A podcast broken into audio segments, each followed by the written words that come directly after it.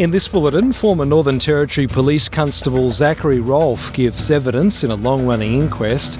Tuvalu announces a new Prime Minister. And in sport, the Matildas land in Melbourne for the second leg of their Olympic qualifying playoff against Uzbekistan. With the latest SBS news, I'm Greg Dyett.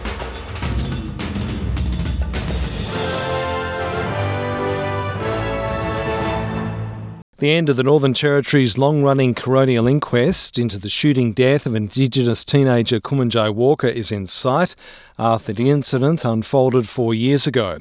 Former Northern Territory Police Constable Zachary Rolfe will take the stand today. Mr. Rolfe has made submissions to narrow the evidence in the inquest. Mr. Rolfe shot the 19 year old three times while on duty in the remote Northern Territory community of Yuendumu in November 2019, but was acquitted of murder in a five week trial. Tuvalu has announced Feliti Teo as its new Prime Minister. He received unanimous support from 16 MPs. The former Attorney General and Fisheries official was educated in New Zealand and Australia. Tuvalu's ministry is also expected to be decided today. New South Wales Premier Chris Minns says the job isn't yet done regarding the Special Commission of Inquiry into LGBTIQ plus hate crimes. It comes after the state's Police Commissioner Karen Webb apologised to the victims and families for not fairly investigating hate crimes between 1970 and 2010. Mr. Minns says there's still work to be done to provide a comprehensive response into the recommendations provided by the Special Commission of Inquiry. That we're taking it very seriously, and we want to make sure that when we uh, give that government response, and it will be done publicly, no doubt it will be debated in Parliament, we are in a position to explain how we will implement the recommendations that have been provided. I don't want to be in a situation where uh, we don't provide the kind of thought or coordination that's required prior to it being distributed.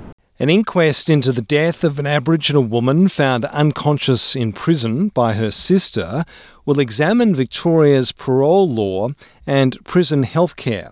Heather Calgaret died at Sunshine Hospital in 2021 after her sister Suzanne found her in a critical condition at Dame Phyllis Frost Prison. She'd been administered an opioid medication a day prior to being found unresponsive. She'd also been eligible for parole for almost a year and was set to be released in February 2022.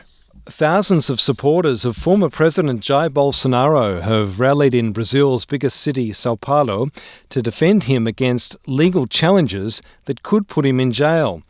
The former Conservative president called the rally after being targeted by a police raid earlier this month investigating an alleged coup attempt. Mr. Bolsonaro spoke for about 20 minutes to defend himself while reminiscing about his term in office from 2019 to 2022.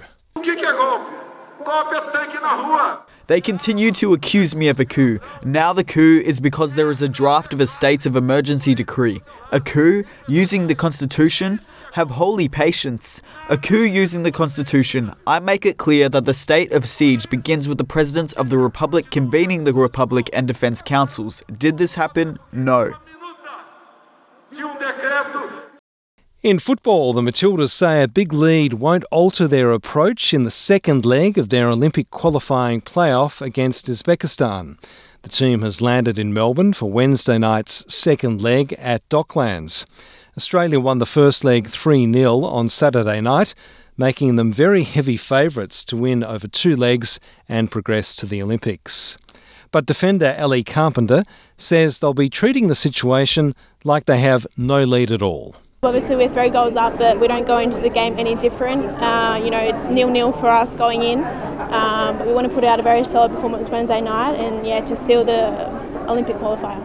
I'm Greg Dyett, and that's the latest SBS News.